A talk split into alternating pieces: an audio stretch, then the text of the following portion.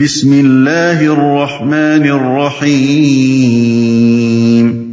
شروع اللہ کے نام سے جو رحمان و رحیم ہے۔ تبارک الذی نزل الفرقان علی عبده لیکون للعالمین نذیرا۔ نہایت متبرک ہے وہ جس نے یہ فرقان اپنے بندے پر نازل کیا تاکہ سارے جہان والوں کے لیے نذیر ہو۔ متبرک ہے، اصل میں لفظ تبارکہ استعمال ہوا ہے جس کا پورا مفہوم کسی ایک لفظ تو درکنار ایک فقرے میں بھی ادا ہونا مشکل۔ اس کا مادہ با را کاف ہے جس سے دو مصدر برکت اور بروک نکلے۔ برکت میں افزونی، فراوانی، کثرت اور زیادتی کا تصور ہے، اور بروک میں ثبات، بقا اور لزوم کا تصور۔ پھر جب اس مصدر سے تبارکہ کا صیغہ بنایا جاتا ہے تو باب تفاعل کی خصوصیت مبالغہ اور اظہار کمال اس میں اور شامل ہو جاتی ہے، اور اس کا مفہوم انتہائی فراوانی، بڑھتی اور چڑھتی افزونی اور کمال درجے کی پائیداری ہو جاتا ہے۔ یہ لفظ مختلف مواقع پر مختلف حیثیتوں سے کسی چیز کی فراوانی کے لیے یا اس کے ثبات و دوام کی کیفیت بیان کرنے کے لیے بولا جاتا ہے۔ مثلا کبھی اس سے مراد بلندی میں بہت بڑھ جانا ہوتا ہے، جیسے کہتے ہیں تبارکتاً نخلہ، یعنی فلاں کھجور کا درخت بہت اونچا ہو گیا۔ اسماعیل کہتا ہے کہ ایک بدو ایک اونچے ٹیلے پر چڑھ گیا اور اپنے ساتھیوں سے کہنے لگا تبارک تو علیکم، میں تم سے اونچا ہو گیا ہوں۔ کبھی اسے عظمت اور بزرگی میں بڑھ جانے کے لیے بولتے ہیں، کبھی اس کو فیض رسانی اور خیر اور بھلائی میں بڑھے ہوئے ہونے کے لیے استعمال کرتے ہیں، کبھی اس سے پاکیزگی اور تقدس کا کمال مراد ہوتا ہے، اور یہی کیفیت اس کے معنی ثبوت و لزوم کی بھی ہے۔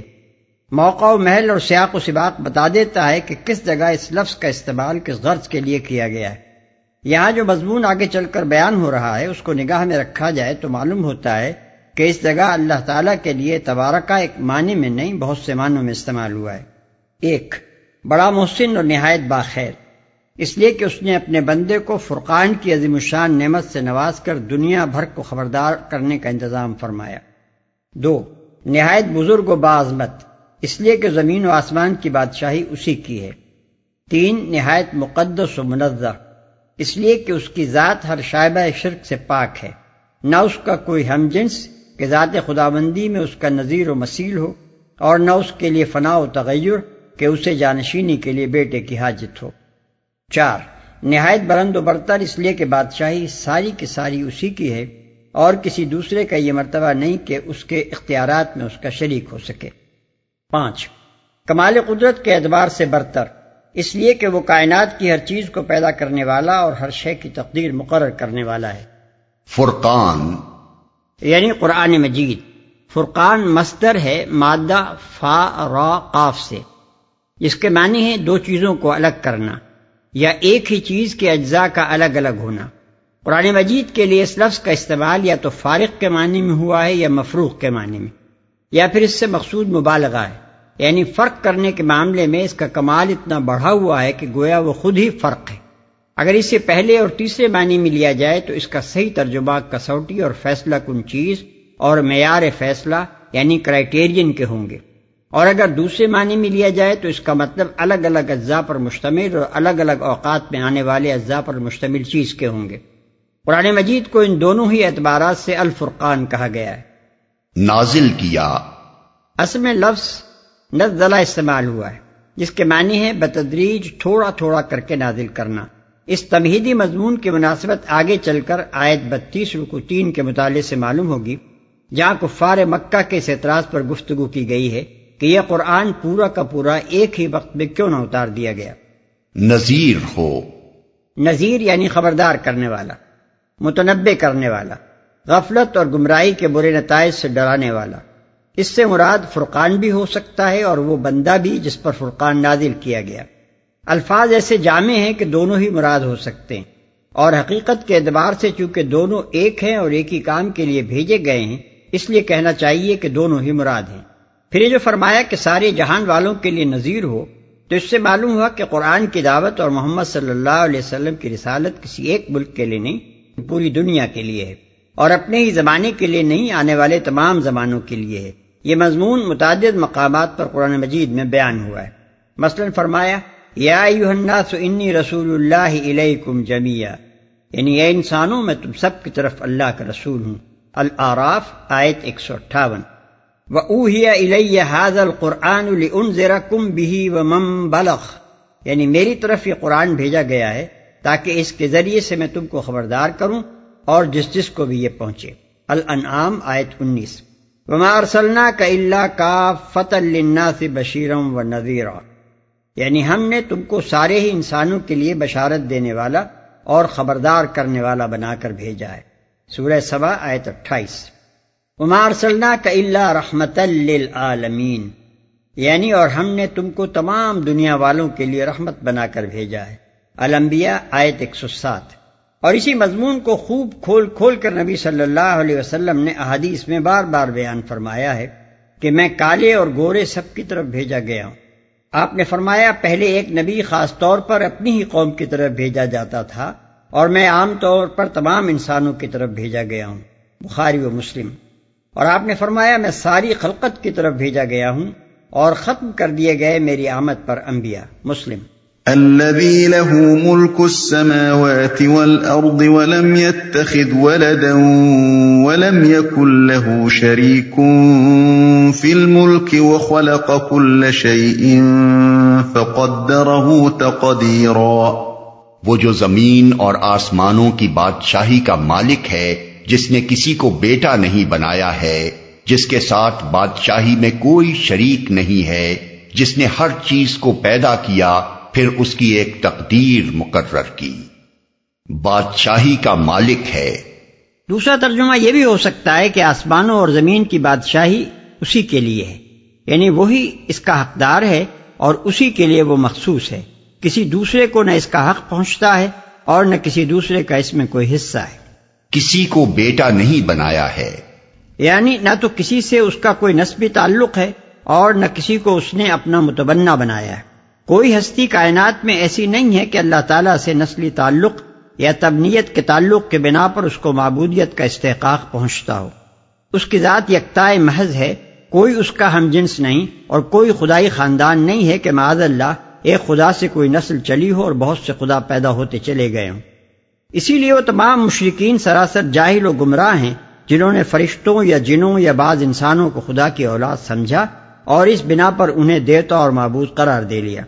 اسی طرح وہ لوگ بھی نیری جہالت و گمراہی میں مبتلا ہیں جنہوں نے نسلی تعلق کے بنا پر نہ صحیح، کسی خصوصیت کے بنا پر ہی صحیح، اپنی جگہ یہ سمجھ لیا کہ خداوند عالم نے کسی شخص کو اپنا بیٹا بنا لیا ہے۔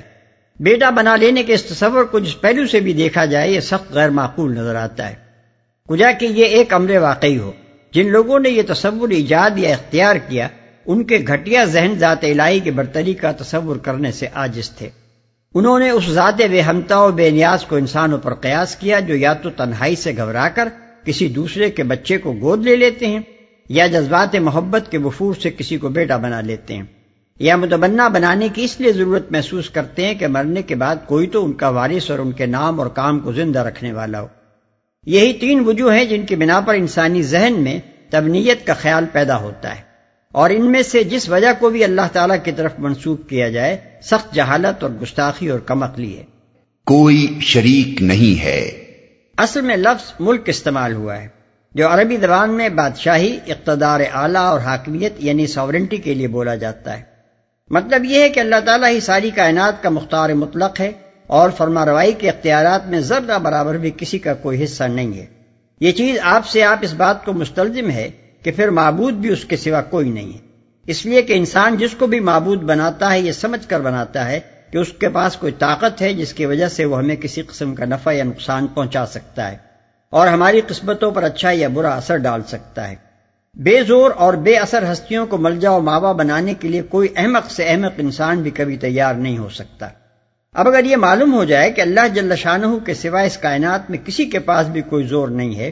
تو پھر نہ کوئی گردن اس کے سوا کسی کے آگے اظہار عز و نیاز کے لیے جھکے گی،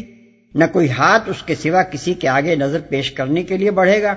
نہ کوئی زبان اس کے سوا کسی کی حمد کے ترانے گائے گی یا دعا و التجا کے لیے کھلے گی، اور نہ دنیا کے کسی نادان سے نادان آدمی سے بھی کبھی یہ حماقت سرزد ہو سکے گی کہ وہ اپنے حقیقی خدا کے سوا کسی اور کی طاعت و بندگی بجا لائے۔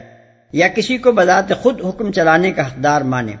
اس مضمون کو مزید تقویت اوپر کے اس فقرے سے پہنچتی ہے کہ آسمانوں اور زمین کی بادشاہی اسی کی ہے اور اسی کے لیے ہے۔ ایک تقدیر مقرر کی۔ دوسرا ترجمہ یہ بھی ہو سکتا ہے کہ ہر چیز کو ایک اندازہ خاص پر رکھا، یا ہر چیز کے لیے ٹھیک ٹھیک پیمانہ مقرر کیا، لیکن خواہ کوئی ترجمہ بھی کیا جائے بہرحال اس سے پورا مطلب ادا نہیں ہوتا۔ پورا مطلب یہ ہے کہ اللہ تعالیٰ نے صرف یہی نہیں کہ کائنات کی ہر چیز کو وجود بخشا ہے، بلکہ وہی ہے جس نے ایک ایک چیز کے لیے صورت، جسامت، قوت و استعداد اور اوصاف و خصائص، کام اور کام کا طریق، بقا کی مدت، عروج و ارتقاء کی حد اور دوسری وہ تمام تفصیلات مقرر کی ہیں جو اس چیز کی ذات سے متعلق ہیں، اور پھر اسی نے عالم وجود میں وہ اسباب و وسائل اور مواقع پیدا کیے ہیں جن کی بدولت ہر چیز یہاں اپنے اپنے دائرے میں اپنے حصے کا کام کر رہی ہے۔ اس ایک آیت میں توحید کی پوری تعلیم سمیٹ دی گئی۔ قرآن مجید کی جامع آیات میں سے یہ ایک عظیم الشان آیت ہے جس کے چند الفاظ میں اتنا بڑا مضمون سمو دیا گیا ہے کہ ایک پوری کتاب بھی اس کی وسعتوں کا احاطہ کرنے کے لیے کافی نہیں ہو سکتی۔ حدیث میں آتا ہے کہ نبی صلی اللہ علیہ وسلم کا یہ قاعدہ تھا کہ حضور صلی اللہ علیہ وسلم کے خاندان میں جب کسی بچے کی زبان کھل جاتی تھی تو آپ یہ آیت اسے سکھاتے۔ مصنف عبد الرزاق و مصنف ابن ابی شیبہ بروایت عمرو بن شعیب ان ابی ان جدی۔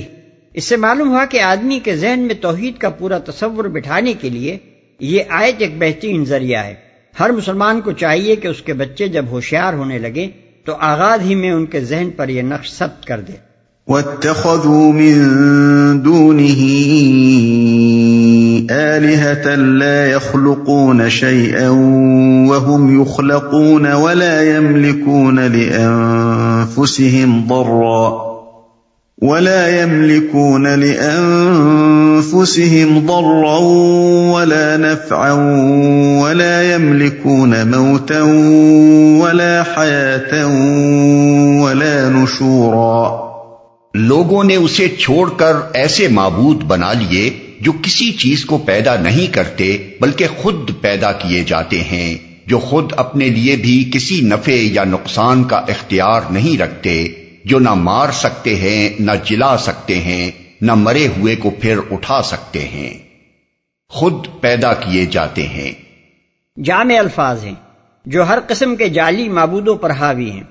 وہ بھی جن کو خدا نے پیدا کیا اور انسان ان کو معبود مان بیٹھا، مثلا فرشتے، جن، انبیاء، اولیاء، سورج، چاند، سیارے، درخت، دریا، جانور وغیرہ، اور وہ بھی جن کو انسان خود بناتا ہے اور خود ہی معبود بنا لیتا ہے، مثلا پتھر اور لکڑی کے بت۔ نہ مرے ہوئے کو پھر اٹھا سکتے ہیں۔ حاصل کلام یہ ہوا کہ اللہ تبارک و تعالیٰ نے اپنے ایک بندے پر فرقان اس لیے نازل کیا کہ حقیقت تو تھی وہ اور لوگ اس سے غافل ہو کر پڑ گئے اس گمراہی میں، لہذا ایک بندہ نذیر بنا کر اٹھایا گیا ہے تاکہ لوگوں کو اس حماقت کے برے نتائج سے خبردار کرے، اور اس پر بتدریج یہ فرقان نازل کرنا شروع کیا گیا ہے تاکہ اس کے ذریعے سے وہ حق کو باطل سے اور کھرے کو کھوٹے سے الگ کر کے دکھا دے۔ وَقَالَ الَّذِينَ كَفَرُوا إِنْ هَذَا إِلَّا إِفْكٌ افْتَرَاهُ وَأَعَانَهُ عَلَيْهِ قَوْمٌ آخَرُونَ فَقَدْ جَاءُوا ظُلْمًا وَزُورًا وَقَالُوا أَسَاطِيرُ الْأَوَّلِينَ اكْتَتَبَهَا فَهِيَ تُمْلَى عَلَيْهِ بُكْرَةً وَأَصِيلًا۔ جن لوگوں نے نبی کی بات ماننے سے انکار کر دیا ہے وہ کہتے ہیں کہ یہ فرقان ایک من گھڑت چیز ہے جسے اس شخص نے آپ ہی گھڑ لیا ہے، اور کچھ دوسرے لوگوں نے اس کام میں اس کی مدد کی ہے۔ بڑا ظلم اور سخت جھوٹ ہے جس پر یہ لوگ اتر آئے ہیں۔ کہتے ہیں یہ پرانے لوگوں کی لکھی ہوئی چیزیں ہیں جنہیں یہ شخص نقل کراتا ہے اور وہ اسے صبح و شام سنائی جاتی ہیں۔ بڑا ظلم۔ دوسرا ترجمہ بڑی بے انصافی کی بات بھی ہو سکتا ہے۔ قُلْ أَنزَلَهُ الَّذِي يَعْلَمُ السِّرَّ فِي السَّمَاوَاتِ وَالْأَرْضِ إِنَّهُ كَانَ غَفُورًا رَّحِيمًا۔ اے محمد، ان سے کہو کہ اسے نازل کیا ہے اس نے جو زمین اور آسمانوں کا بھید جانتا ہے، حقیقت یہ ہے کہ وہ بڑا غفور الرحیم ہے۔ زمین اور آسمانوں کا بھید جانتا ہے، یہ وہی اعتراض ہے جو اس زمانے کے مستشرقین مغرب قرآن مجید کے خلاف پیش کرتے ہیں۔ لیکن یہ عجیب بات ہے کہ نبی صلی اللہ علیہ وسلم کے ہم عصر دشمنوں میں سے کسی نے بھی یہ نہیں کہا کہ تم بچپن میں بحیرہ راہب سے جب ملے تھے اس وقت یہ سارے مضامین تم نے سیکھ لیے تھے، اور نہ یہ کہا کہ جوانی میں جب تجارتی سفروں کے سلسلے میں تم باہر جایا کرتے تھے اس زمانے میں تم نے عیسائی راہبوں اور یہودی ربیوں سے یہ معلومات حاصل کی تھی، اس لیے کہ ان سارے سفروں کا حال ان کو معلوم تھا۔ یہ سفر اکیلے نہیں ہوئے تھے، ان کے اپنے قافلوں کے ساتھ ہوئے تھے، اور وہ جانتے تھے کہ ان میں کچھ سیکھ آنے کا الزام ہم لگائیں گے تو ہمارے اپنے ہی شہر میں سینکڑوں زبانیں ہم کو جھٹلا دیں گے۔ اس کے علاوہ مکے کا ہر آدمی پوچھے گا کہ اگر یہ معلومات اس شخص کو بارہ تیرہ برس کی عمر ہی میں بحیرہ سے حاصل ہو گئی تھیں یا پچیس برس کی عمر سے جبکہ اس نے تجارتی سفر شروع کیے تھے حاصل ہونی شروع ہو گئی تھی، تو آخر یہ شخص کہیں باہر تو نہیں رہتا تھا، ہمارے ہی درمیان رہتا رہتا بستا تھا، کیا وجہ ہے کہ چالیس برس کی عمر تک اس کا یہ سارا علم چھپا رہا اور کبھی ایک لفظ بھی اس کی زبان سے ایسا نہ نکلا جو اس علم کی غمازی کرتا۔ یہی وجہ ہے کہ کفار مکہ نے اتنے سفید جھوٹ کی جرت نہ کی اور اسے بعد کے زیادہ بے حیا لوگوں کے لیے چھوڑ دیا۔ وہ جو بات کہتے تھے وہ نبوت سے پہلے کے متعلق نہیں بلکہ دعوی نبوت کے زمانے کے متعلق تھی۔ ان کا کہنا یہ تھا کہ یہ شخص ان پڑھ ہے، خود مطالعہ کر کے نئی معلومات حاصل کر نہیں سکتا، پہلے اس نے کچھ سیکھا نہ تھا، چالیس برس کی عمر تک ان باتوں میں سے کوئی بات بھی نہ جانتا تھا جو آج اس کی زبان سے نکل رہی ہیں۔ اب آخر یہ معلومات آ کہاں سے رہی ہیں؟ ان کا سرچشمہ لامحالہ کچھ اگلے لوگوں کی کتابیں ہیں جن کے اقتباسات راتوں کو چپ کے چپ کے ترجمہ اور نقل کرائے جاتے ہیں، انہیں کسی سے یہ شخص پڑھوا کر سنتا ہے اور پھر انہیں یاد کر کے ہمیں دن کو سناتا ہے۔ روایات سے معلوم ہوتا ہے کہ اس سلسلے میں وہ چند آدمیوں کے نام بھی لیتے تھے جو اہل کتاب تھے، پڑھے لکھے تھے اور مکے میں رہتے تھے، یعنی عداس ہویتب بن عبد العزا کا آزاد کردہ غلام، یسار علا بن الحضرمی کا آزاد کردہ غلام، اور جبر عامر بن ربیعہ کا آزاد کردہ غلام۔ بظاہر بڑا وزنی اعتراض معلوم ہوتا ہے، وہی کے دعوے کو رد کرنے کے لیے نبی کے ماخذ علم کی نشاندہی کر دینے سے بڑھ کر اور کون سا اعتراض وزنی ہو سکتا ہے، مگر آدمی پہلی ہی نظر میں یہ دیکھ کر حیران ہو جاتا ہے کہ جواب میں سرے سے کوئی دلیل پیش نہیں کی گئی بلکہ صرف یہ کہہ کر بات ختم کر دی گئی کہ تم صداقت پر ظلم کر رہے ہو، سری بے انصافی کی بات کہہ رہے ہو، سخت چھوٹ کا طوفان اٹھا رہے ہو، یہ تو اس خدا کا کلام ہے جو آسمان و زمین کا بھید جانتا ہے۔ کیا یہ حیرت کی بات نہیں کہ سخت مخالفت کے ماحول میں ایسا زوردار اعتراض پیش کیا جائے اور اس کو یوں حقارت سے رد کر دیا جائے؟ کیا واقعی یہ ایسا ہی پوچھ اور بے وزن اعتراض تھا کہ اس کے جواب میں بس جھوٹ اور ظلم کہہ دینا کافی تھا؟ آخر وجہ کیا ہے کہ اس مختصر سے جواب کے بعد نہ عوام نے کسی تفصیلی اور واضح جواب کا مطالبہ کیا، نہ نئے نئے ایمان لانے والوں کے دلوں میں کوئی شک پیدا ہوا، اور نہ مخالفین ہی میں سے کسی کو یہ کہنے کی ہمت ہوئی کہ دیکھو ہمارے اس وزنی اعتراض کا جواب بن نہیں پڑ رہا ہے اور محض جھوٹ اور ظلم کہہ کر بات ٹالی جا رہی ہے۔ اس گتھی کا حل ہمیں اسی ماحول سے مل جاتا ہے جس میں مخالفین اسلام نے یہ اعتراض کیا تھا۔ پہلی بات یہ تھی کہ مکے کے وہ ظالم سردار جو ایک ایک مسلمان کو مارتے کوٹتے اور تنگ کرتے پھر رہے تھے، ان کے لیے یہ بات کچھ بھی مشکل نہ تھی کہ جن جن لوگوں کے متعلق وہ کہتے تھے کہ یہ پرانی پرانی کتابوں کے ترجمے کر کر کے محمد صلی اللہ علیہ وسلم کو یاد کرایا کرتے ہیں، ان کے گھروں پر اور خود نبی صلی اللہ علیہ وسلم کے گھر پر چھاپے مارتے اور وہ سارا ذخیرہ برآمد کر کے پبلک کے سامنے لا رکھتے جو ان کے ذمہ میں اس کام کے لیے فراہم کیا گیا تھا۔ وہ عین اس وقت چھاپا مار سکتے تھے جبکہ یہ کام کیا جا رہا ہو، اور ایک مجمع کو دکھا سکتے تھے کہ لو دیکھو یہ نبوت کی تیاریاں ہو رہی ہیں۔ بلال رضی اللہ عنہ کو تپتی ہوئی ریت پر گھسیٹنے والوں کے لیے ایسا کرنے میں کوئی آئین و ضابطہ مانے نہ تھا، اور ایسا کر کے وہ ہمیشہ کے لیے نبوت محمدی کے خطرے کو مٹا سکتے تھے، مگر وہ بس زبانی اعتراض ہی کرتے رہے اور ایک دن بھی یہ فیصلہ کن قدم اٹھا کر انہوں نے نہ دکھایا۔ دوسری بات یہ تھی کہ اس سلسلے میں وہ جن لوگوں کے نام لیتے تھے وہ کہیں باہر کے نہ تھے،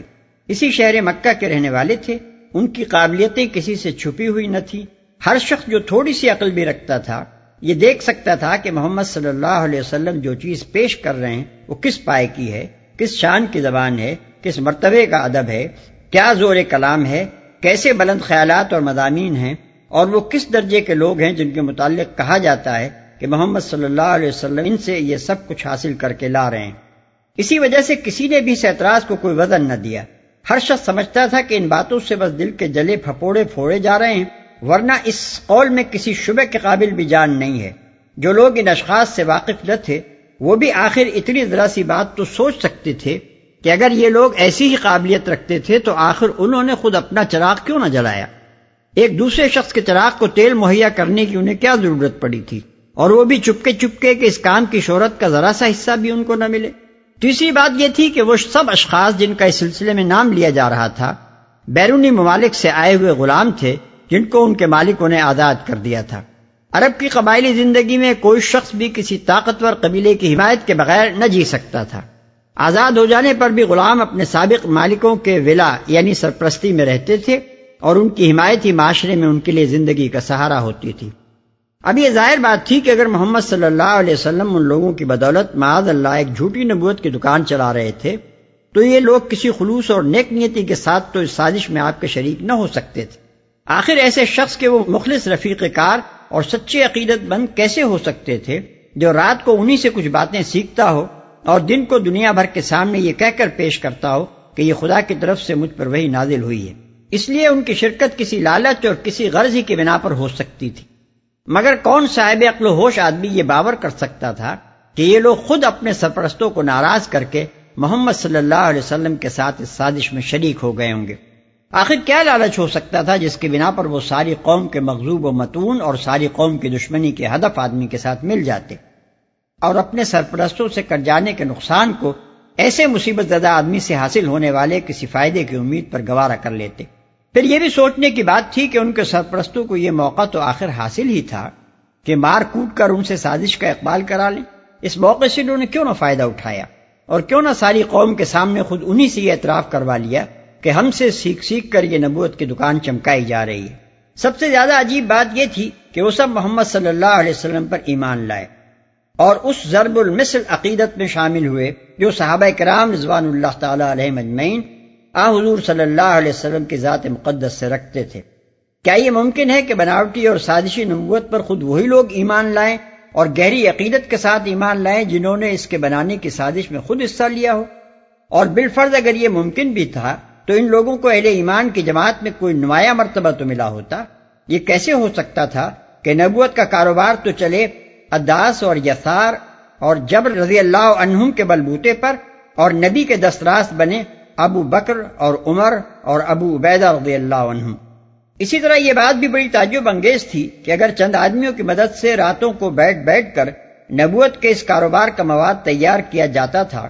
تو وہ زید بن حارثہ، علی ابن ابی طالب، ابو بکر صدیق رضی اللہ عنہم اور دوسرے ان لوگوں سے کس طرح چھپ سکتا تھا جو شب و روز محمد صلی اللہ علیہ وسلم کے ساتھ لگے رہتے تھے۔ اس الزام میں برائے نام بھی کوئی شائبہ صداقت ہوتا تو کیسے ممکن تھا کہ یہ لوگ اس قدر خلوص کے ساتھ حضور پر ایمان لاتے اور آپ کی حمایت میں ہر طرح کے خطرات و نقصانات برداشت کرتے؟ یہ وجوہ تھے جن کی بنا پر سننے والے کی نگاہ میں یہ اعتراض آپ ہی بے وزن تھا۔ اس لیے قرآن میں اس کو کسی وزنی اعتراض کی حیثیت سے جواب دینے کی خاطر نقل نہیں کیا گیا ہے، بلکہ یہ بتانے کی خاطر اس کا ذکر کیا گیا ہے کہ دیکھو حق کی دشمنی میں یہ لوگ کیسے اندھے ہو گئے اور کس قدر سری جھوٹ اور بے انصافی پر اتر آئے۔ بڑا غفور الرحیم ہے۔ اس جگہ یہ فقرہ بڑا معنی خیز ہے۔ مطلب یہ ہے کہ کیا شان ہے خدا کی رحیمی و غفاری کی، جو لوگ حق کو نیچا دکھانے کے لیے ایسے ایسے جھوٹ کے طوفان اٹھاتے ہیں ان کو بھی وہ مہلت دیتا ہے اور سنتے ہی عذاب کا کوڑا نہیں برسا دیتا۔ اس تنبیہ کے ساتھ اس میں ایک پہلو تلقین کا بھی ہے کہ ظالموں، اب بھی اگر اپنے انداز سے باز آ جاؤ اور حق بات کو سیدھی طرح مان لو تو جو کچھ آج تک کرتے رہے ہو وہ سب معاف ہو سکتا ہے۔ وَقَالُوا مَا لِهَذَا الرَّسُولِ يَأْكُلُ الطَّعَامَ وَيَمْشِي فِي الْأَسْوَاقِ لَوْلَا أُنْزِلَ إِلَيْهِ مَلَكٌ لَوْلَا أُنْزِلَ إِلَيْهِ مَلَكٌ فَيَكُونَ مَعَهُ نَذِيرًا أَوْ يُلْقَى إِلَيْهِ كَنْزٌ أَوْ تَكُونُ لَهُ جَنَّةٌ يَأْكُلُ مِنْهَا وَقَالَ الظَّالِمُونَ إِن تَتَّبِعُونَ إِلَّا رَجُلًا مَسْحُورًا۔ کہتے ہیں یہ کیسا رسول ہے جو کھانا کھاتا ہے اور بازاروں میں چلتا پھرتا ہے، کیوں نہ اس کے پاس کوئی فرشتہ بھیجا گیا جو اس کے ساتھ رہتا اور نہ ماننے والوں کو دھمکاتا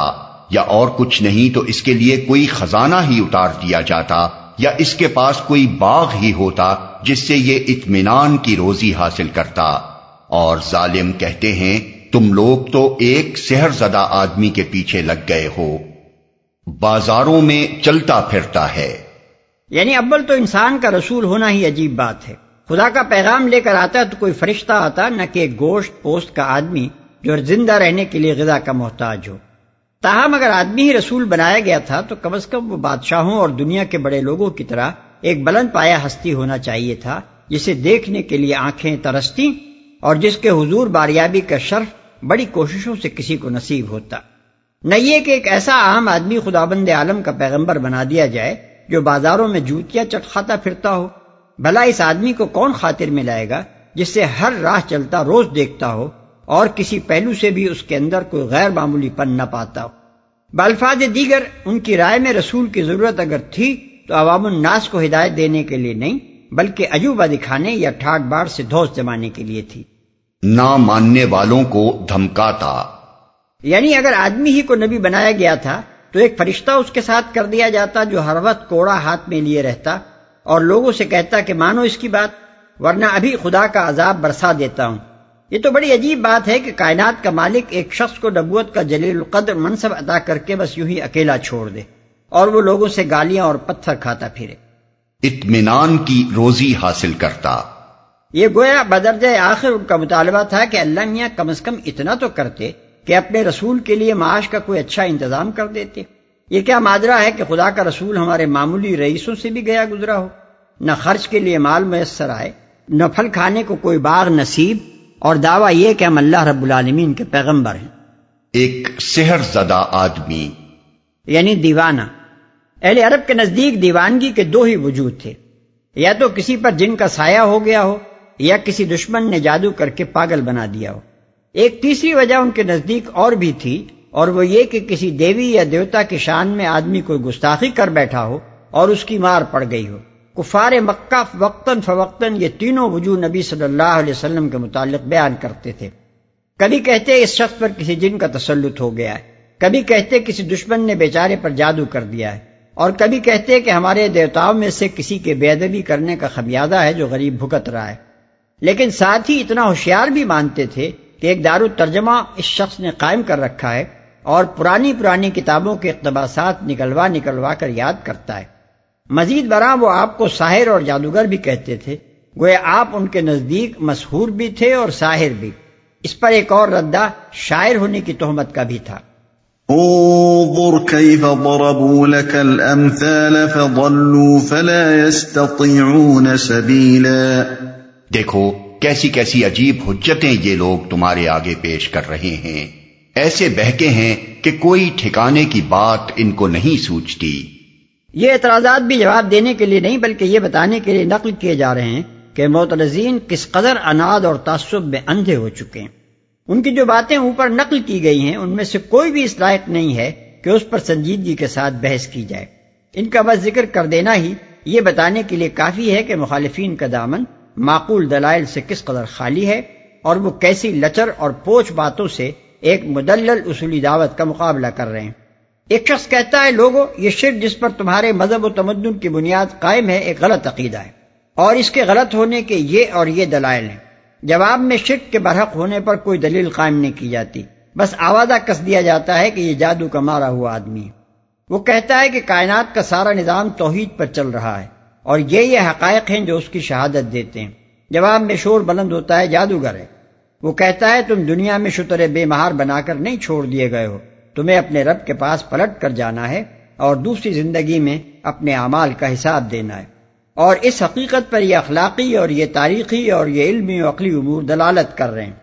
جواب میں کہا جاتا ہے شاعر ہے۔ وہ کہتا ہے میں خدا کی طرف سے تمہارے لیے تعلیم حق لے کر آیا ہوں